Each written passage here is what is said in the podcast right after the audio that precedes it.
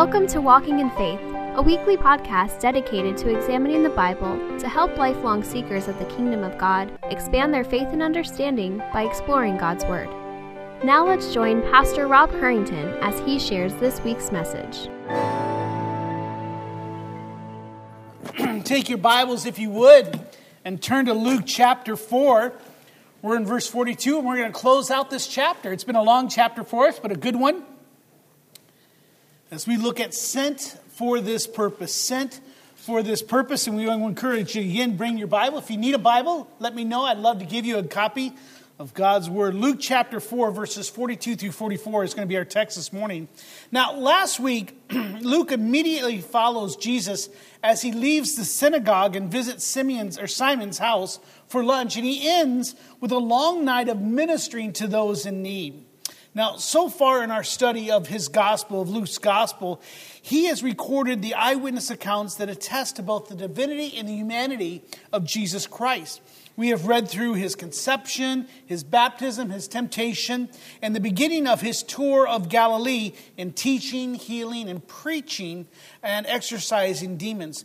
Now, Jesus has proclaimed that he is the fulfillment of the Old Testament prophecy as the anointed one of God that will proclaim good news to the poor, proclaim liberty to the captives, recovering of sight uh, to the blind, to set at liberty those who are oppressed, and to proclaim the year of the Lord's favor.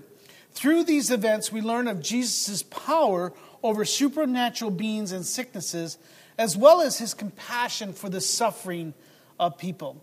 Now, as we finish off chapter 4 of Luke's uh, gospel, the good doctor summarizes Jesus' ministry as being focused on a specific person, a specific proclamation, and a specific people. With that, let's go into Luke chapter 4.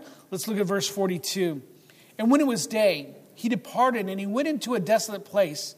And the people sought him and came to him and would have kept him from leaving them. But he said to them, I must preach the good news of the kingdom of God to the other towns as well, for I was sent for this purpose. And he was preaching in the synagogues of Judea. Father, I pray as we come that we would take your word for what it is. It's the revelation of you, our Creator.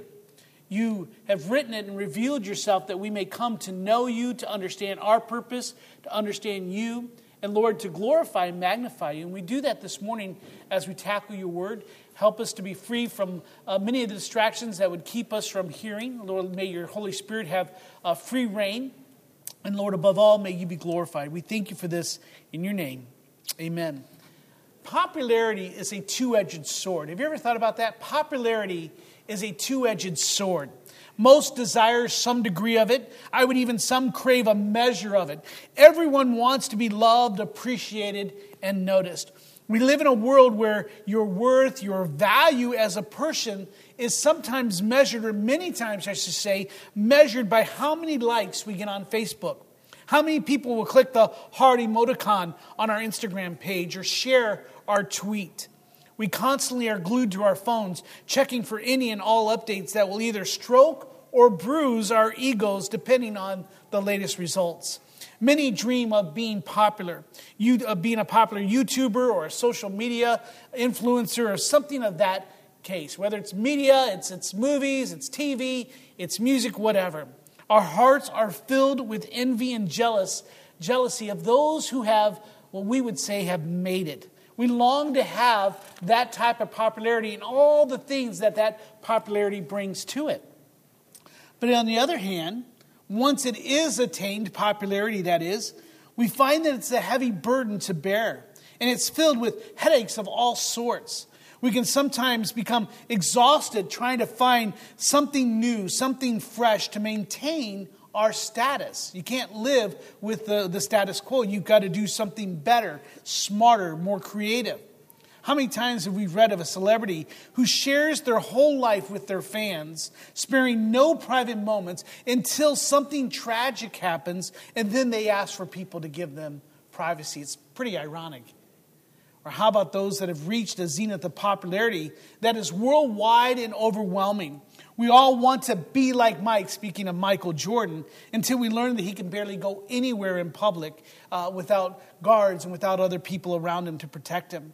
Or consider Michael Jackson or even an Elvis Presley who famously had to rent out whole theme parks in order to enjoy some private time with his family and his friends. Popularity comes with a high price. I will have to say, I do not know that. I've never had a high popularity quote, but I have read that that's the case.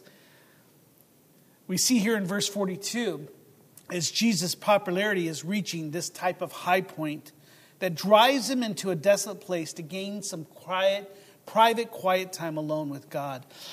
the narrative moves from the busy Sabbath where Jesus was teaching when he was interrupted by a demon to Peter's house where Jesus spent the evening healing and casting out demons from all those who came.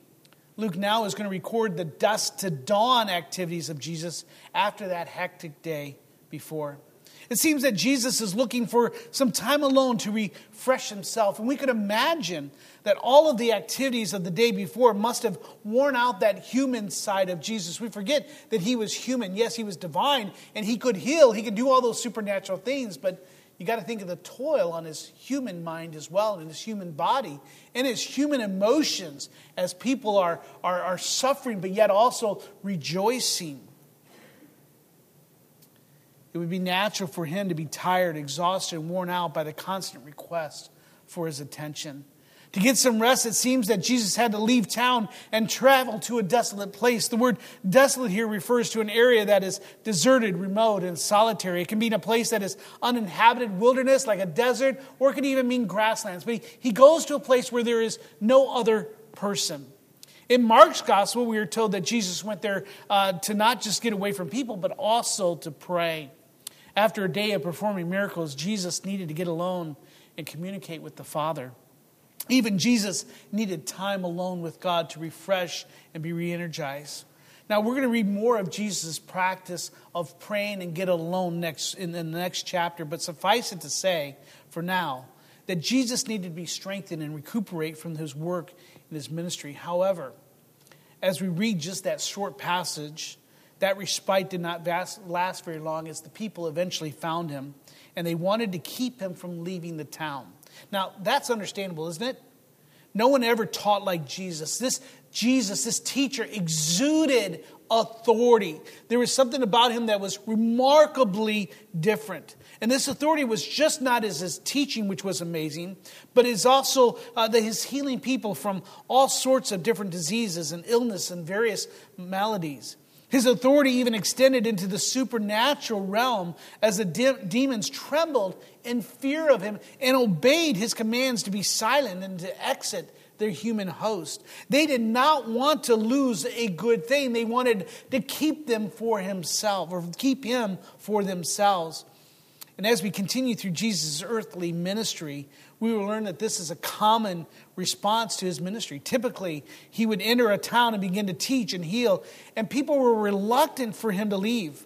After the feeding of the 5,000, they wanted to forcibly make him king, yet Jesus knew what was in their heart.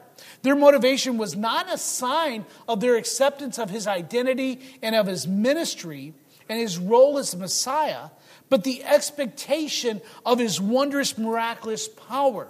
It was a selfish motive that fueled their behavior, not worship.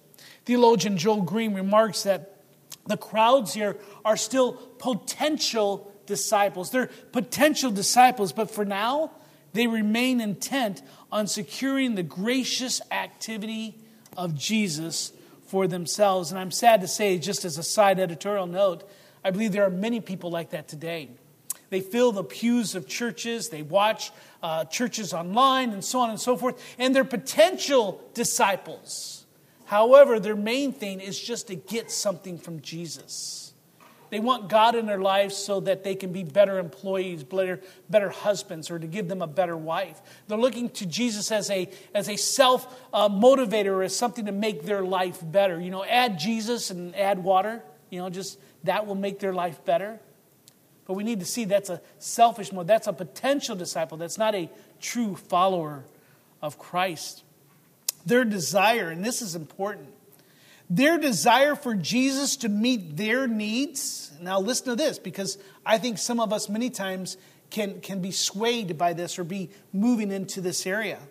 Their desire for Jesus to meet their needs actually serves to prevent Jesus from fulfilling his mission in preaching the kingdom of God.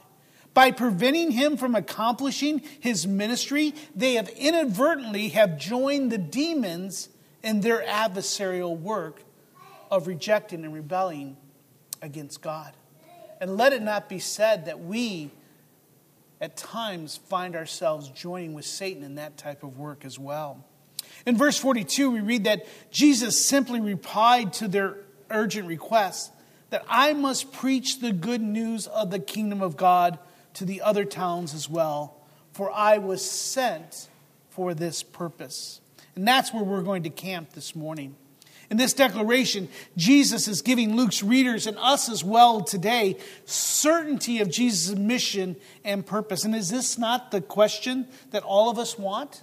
Is it not certainty about our purpose, the reason for our existence? These are the age old questions that philosophers have been asking from all time. The reason for man made religions and the substance of self assessments is to answer the question of who am I? How did I get here? What is my purpose. Here we see that Jesus suffers from no self delusion or ignorance or questioning. Instead, we see a self awareness, a confidence, and self centeredness or singleness of mind, a centeredness of the mind.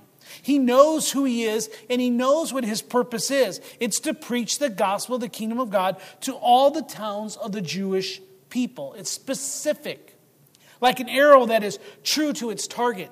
Jesus is single minded and he's not going to be persuaded by neither the winds of popularity or the request of the populace to veer from that target, from that mark of what he is sent to be accomplished.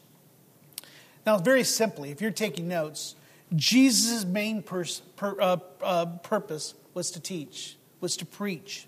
Yes, his ministry included healings and exorcisms, the quieting of the seas and the way in the winds, the walking on the water, and even the rising up of the dead. However, his main purpose was to preach.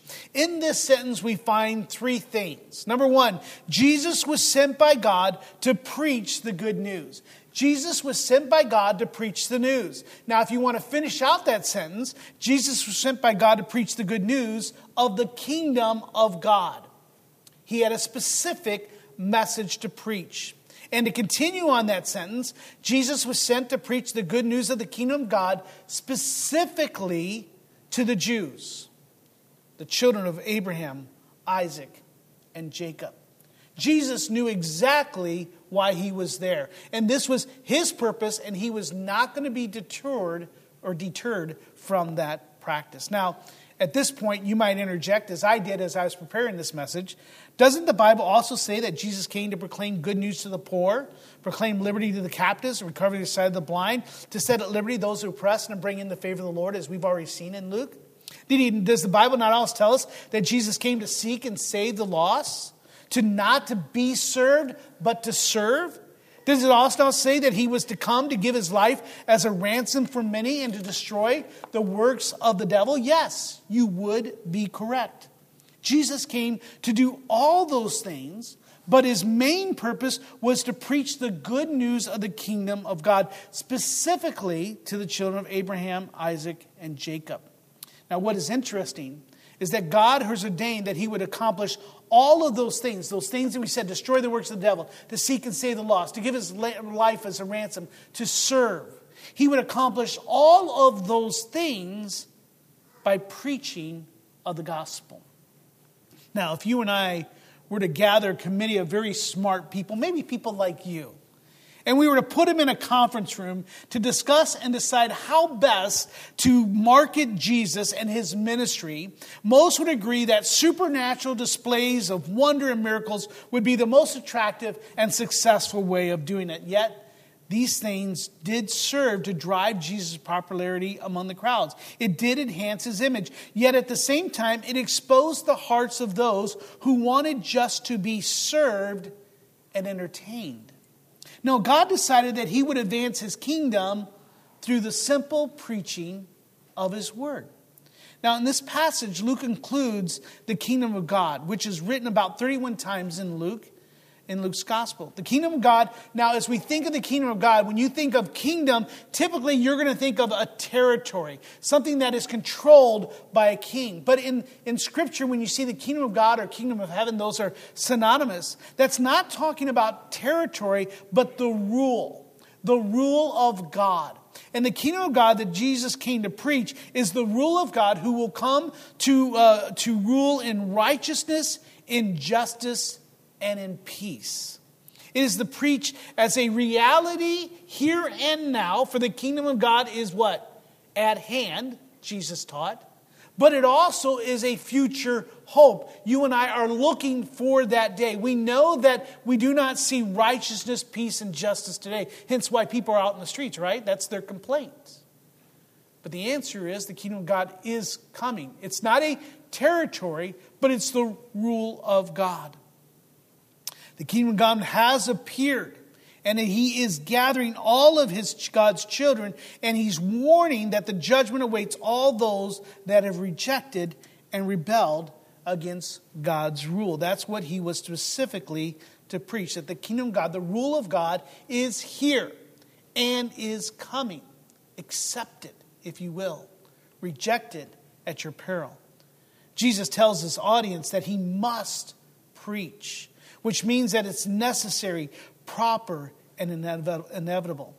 Now, with it, I want to share with you four points about preaching. Why is preaching important? Why is that his purpose? Why isn't it all the other things on the side things that bring people in? So, four points. The first one is you and I need to recognize the preeminence of preaching. The preeminence of preaching, that it's most important. In our scripture reading earlier, Landon read Paul's view of preaching when he says, For Christ did not send me to baptize, but to preach the gospel. And not with words of eloquent wisdom, lest the cross of Christ be emptied of its power. He then goes on to state that since in the wisdom of God, the world did not know God through wisdom, not through philosophy, not through logic and reason, though you can find God through those things. He created it. He is a logic, logical God who, who created reason. He is reason. But it's not through that that we can find God, but it pleased God through the folly or the foolishness of what we preach to save those who believe. So it is through the preaching of God's word that is preeminent. Commenting on this verse, Pastor James Boice wrote that preaching is that wise means of God by which the wisdom of the world is shown to be foolishness. And it's the folly of the gospel, as the world conceive it, is shown to be true wisdom. It is not through displays of miracles and healings and sign gifts that God has ordained the spreading of the good news of the kingdom. Paul would later remark that out of all of the gifts of the Spirit, prophecy, which is, means the preaching of God's word, is the greatest of all gifts. Now, for many, that seems foolish. We would rather see signs and wonders. We believe that others would be more drawn to God if He could heal and exorcise demons and move mountains. However, that is not God's plan. It's the preeminence of the preaching. Turn, if you would, to Luke chapter 16. And in there, Jesus tells a story of the rich man who, after a life of pleasure and ease, dies and finds himself in hell. While Lazarus, who was a poor man that begged at this rich man's gate, dies the same night and is found in heaven. Read with me silently as we pick up the conversation in verse 24 as the rich man is speaking. And in there he sees Abraham. And he called out in verse 24 Father Abraham of Luke 16, have mercy on me and send Lazarus to dip the, uh, dip the end of his finger in water and cool my tongue, for I am anguish and flame. Here he is now. Now the roles are reversed. Send the beggar to me who is at, at ease and is in the presence of God. Just send him, just dip his finger in water and just let it touch. He's not asking for a canteen, a bottle of water, a water cooler. He says, just let him dip, just so I can feel a moment of refreshment. Verse 25 of Luke chapter 16. Am I in the right chapter? Okay, good. But Abraham said, Child, remember that in your lifetime you received good things, And Lazarus and lack minor, he received bad things. Now, he doesn't go and tell us the difference between them. We're not talking about inequality there of outcomes and things of that nature. It's just a fact of life. But now he is comforted in here, and you are anguished. And besides all this, between us and, and you, there is a great chasm that has been fixed in order that those who would pass from here to you may not be able, and none may cross from there to us. verse 27. And then he said, Then I beg you, Father, to send him to my father's house. If you will not do that for me, then send him to my father's house. For in verse 28, I have five brothers, so that he may warn them, lest they also may come to this place of torment. He, he sees that there's no way out. He gives up all hope, and he says, Well, then send it to my five brothers, that they may not suffer as I do. But, verse 29, Abraham said, They have Moses and the prophets. Let them what? Hear them. And he said, No, Father Abraham, but if someone goes to them from the dead, they will repent. Give them someone that rises from the grave. They will definitely see that. They will be surprised and they will definitely listen to there. That's a wonderful sign of miracle power. There's no way that they would ever reject such great things. Verse 31. And what does Yahweh say? If they do not hear Moses and the prophets, neither will they be convinced if someone should rise from the dead. The preeminence of God's word, even over the rising of someone from the dead. The preeminence of preaching.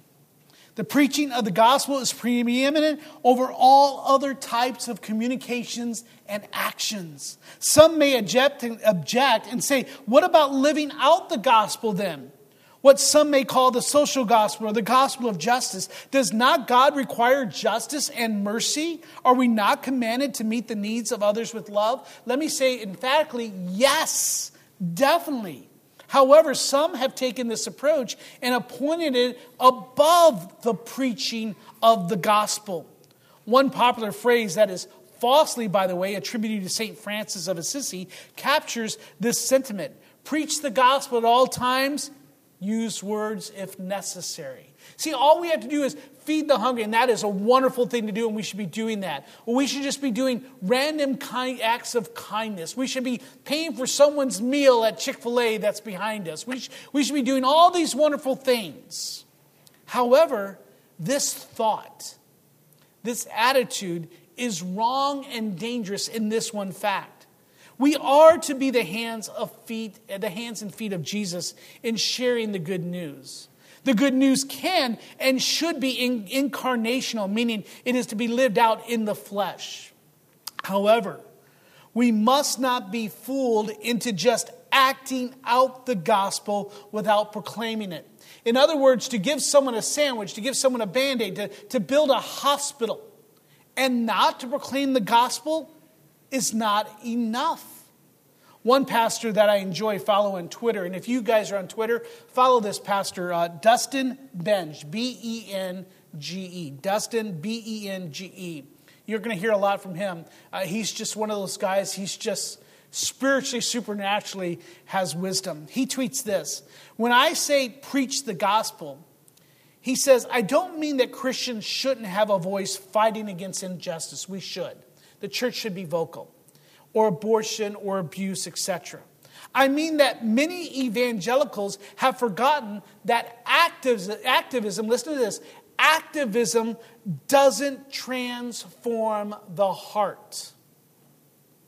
You can house everyone, feed everyone, give everyone the same type of education. It will not transform the heart.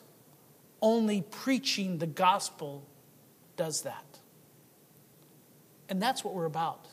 That's why preaching is preeminent. In other words, and I want you to listen to what I'm about to say here. Thinking that it is enough to just live out the gospel implications, being a good neighbor, taking out your neighbor's trash, saying hello to people, being kind through social justice or social gospel, hoping that they will catch the gospel without ever sharing or preaching the gospel is like playing gospel charades. You're hoping that they get the answer. They will not. Now, can those things lead us and give us an opportunity to earn their trust and to share the gospel? Yes. But I can tell you what, we can spend all the money that we do helping the Friendly Center here, helping with people. But if we never share the gospel to those people, then what have we accomplished eternally? That is not what God has called us to do to feed the hungry, comfort the afflicted, to encourage the faint hearted, and strengthen the weak comes from living out the implications of the gospel, but to leave them in that condition is spiritual malpractice.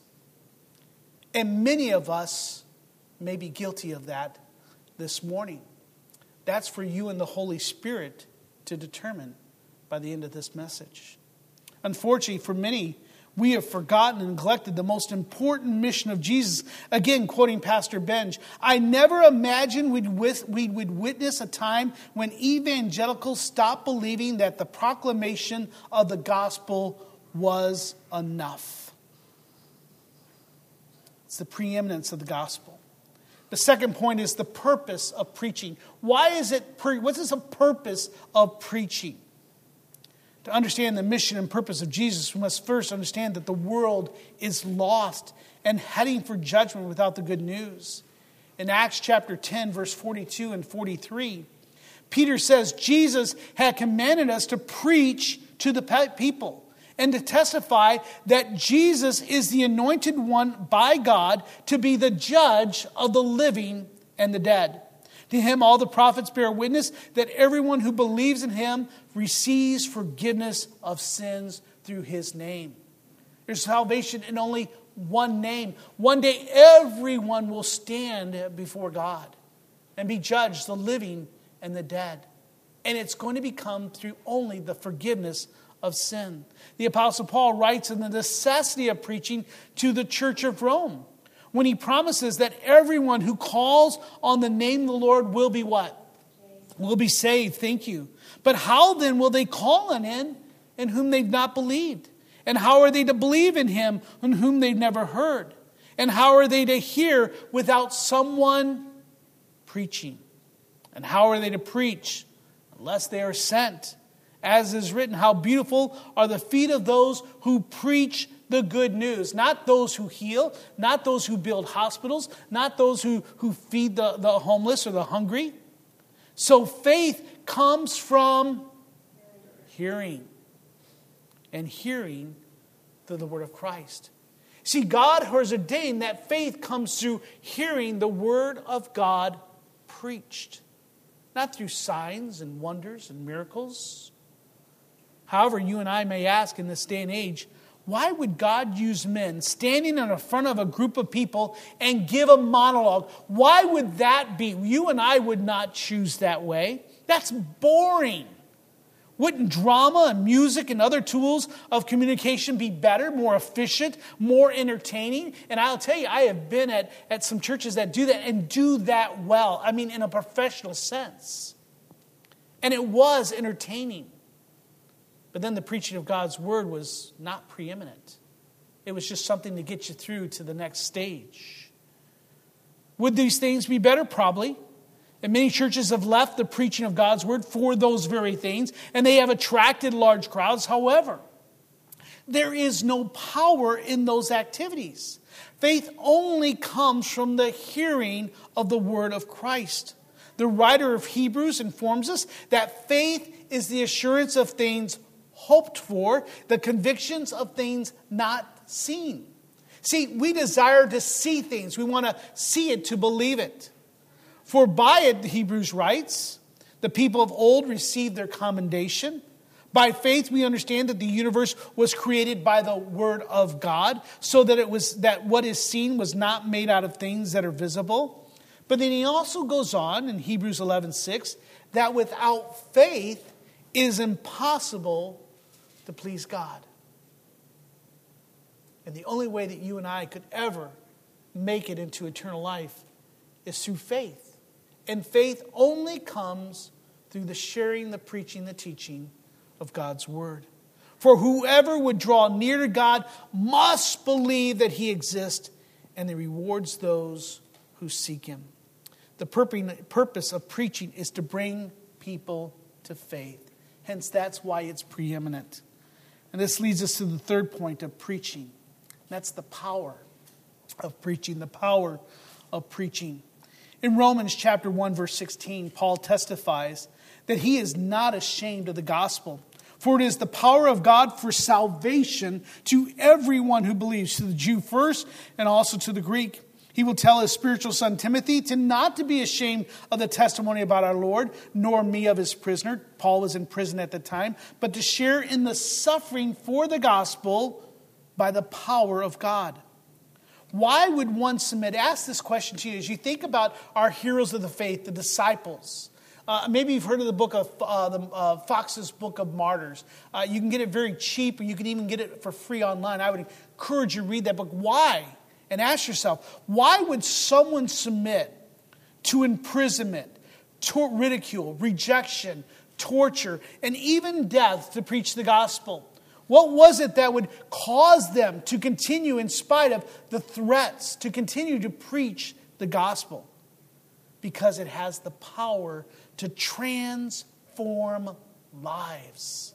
It is the vehicle in which the Holy Spirit replaces our heart of stone with the heart of flesh. It is the mode by which God opens our eyes so that we may see His beauty and desire Him above all other things.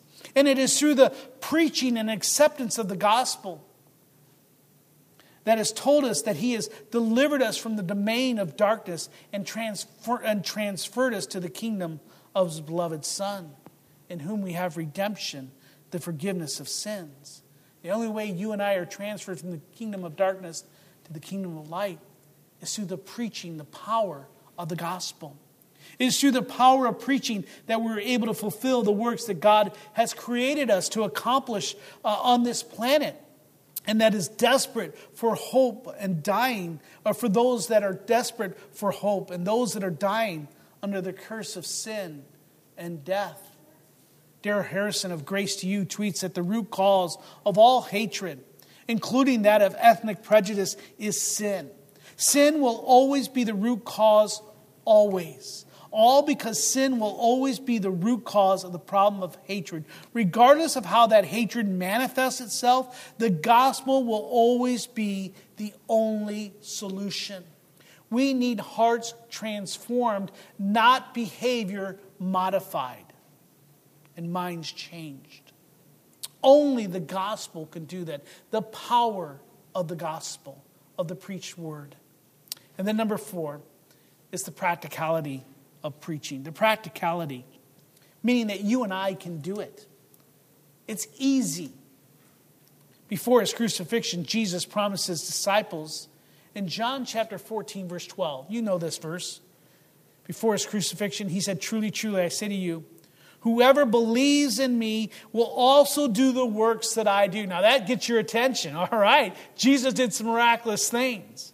And greater works, he says, than these will he do because I am going to the Father.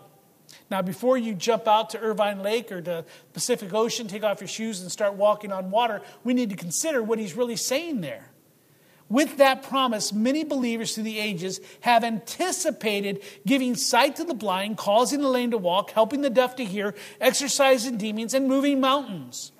And it is true that many of the apostles accomplished these great feats of faith in the name of Christ. However, we have mistaken this promise that we should expect every believer to do this same thing. Pastor John MacArthur notes, writing of this passage, he says, Jesus did not mean greater works in power, but in extent. Jesus could only heal, or he was limited to healing to those that were there. He did not just step up. He could just stepped up in Jerusalem, went to that temple, right? And says, I heal all of Judea. No. We just see that he's tired. Why? Because he's limited to going to person to person. So it's the extent, it's the depth of Jesus' ministry They would become witnesses, speaking of the disciples, to all the world through the power of the indwelling and infilling of the Holy Spirit. And he would bring many to salvation because of the helper dwelling in them. The focus, he writes, is on spiritual rather than physical miracles.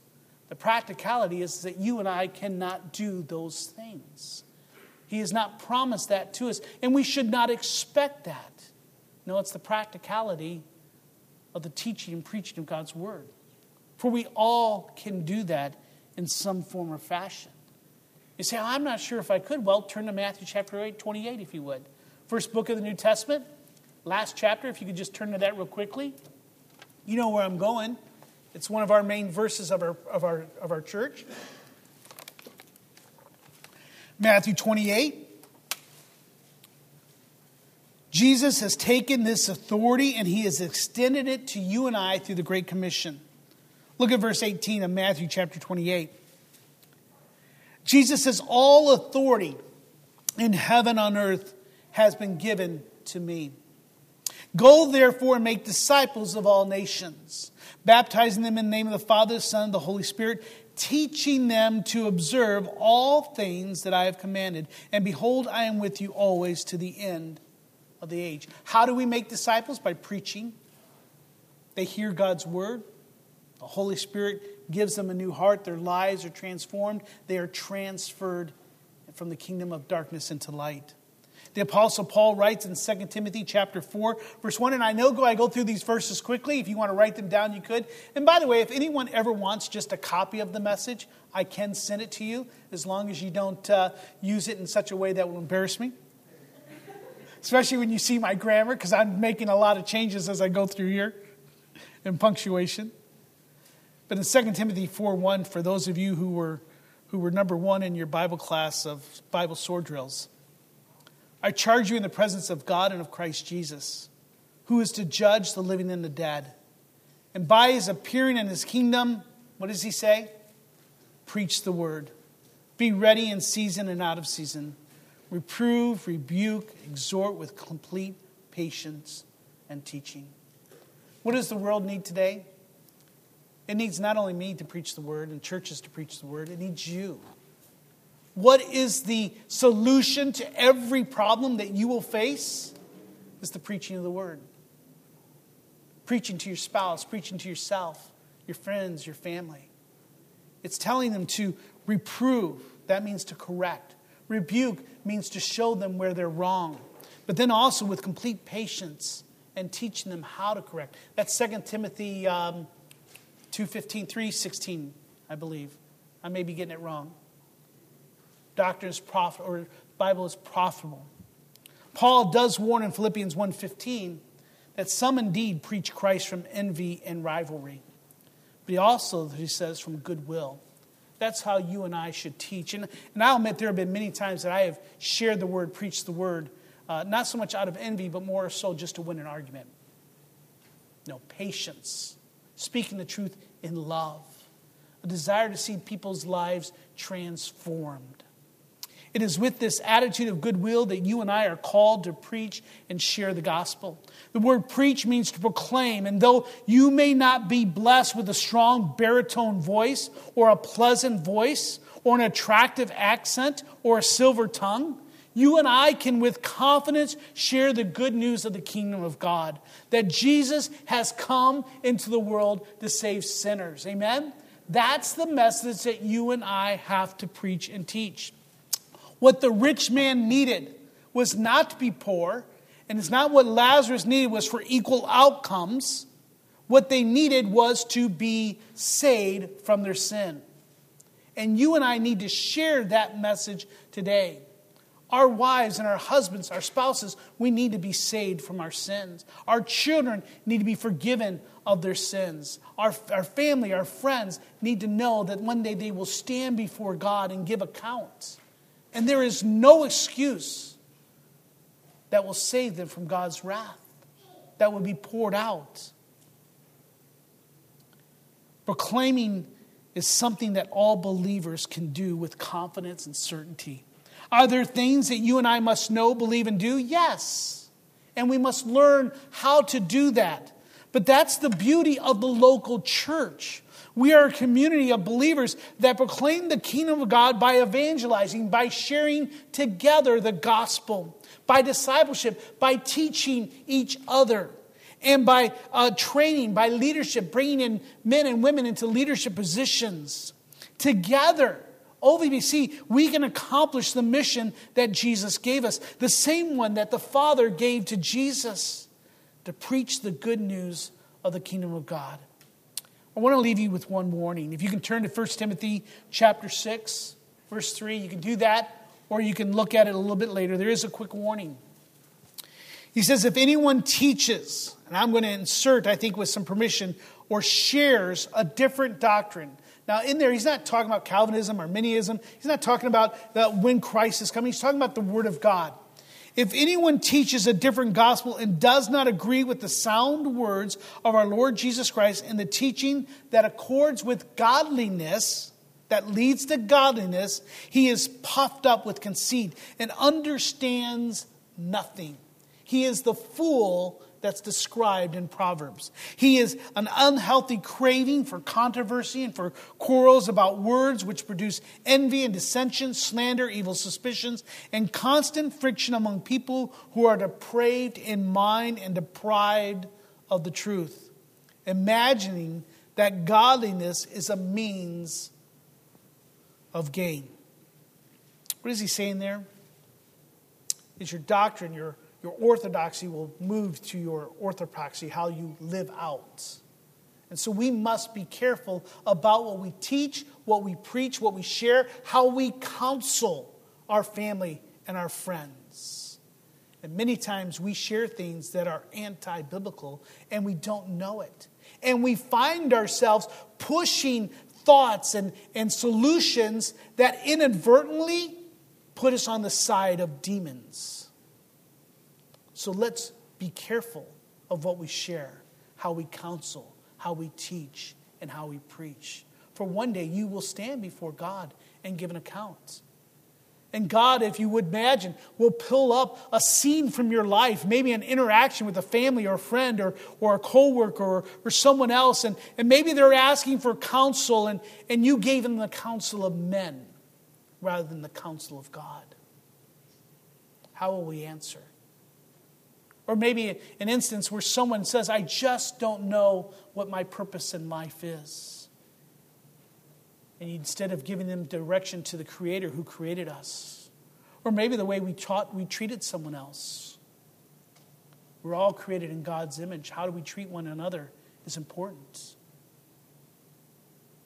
We're all created in God's image and all have value in just that fact that Jesus came to die for sinners. No matter your social, economic status, no matter your ethnicity, no matter the, the amount of melanin in your skin, Christ died for you. That is the message we're to preach and teach. Now, Jesus had a specific people. He was there just for Judea. And you see there, he went around to the synagogues of Judea. What is he saying there? I'm just coming to them. It would leave it up to Peter and Paul to, to, to send it to the Gentiles. You too have a specific person, the people that are in your immediate influence family, friends, neighbors, co workers. And may that be extended at times? Yes. But you have a specific people. Those things are ordained moments. Remember, they're not interruptions. And you and I will one day be held account. Did you share the gospel? Give them a track. Say something good about. Do a gospel implication, praying that you may have an opportunity to share why you do those things. Let's not be caught in gospel charades, making ourselves feel good, but then wondering why didn't they get it? Well, so what? I got mine. Once again, I recommend Pastor Dustin Benge. I'm going to close with this last message or this last tweet. For those who desire to stand on the truth of Scripture, we must play the long game.